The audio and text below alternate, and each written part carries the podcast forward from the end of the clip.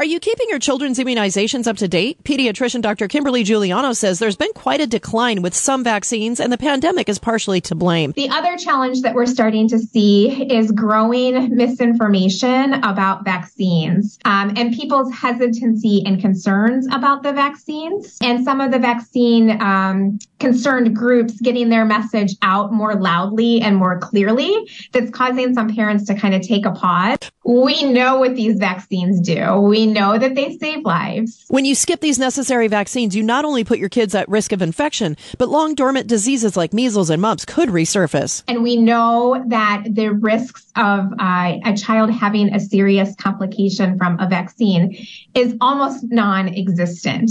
We see common side effects like fussiness, fever, irritability, and those go away but the impacts of some of these diseases don't go away. For LifeBeat, I'm Marina Rockinger, Northwest News Radio.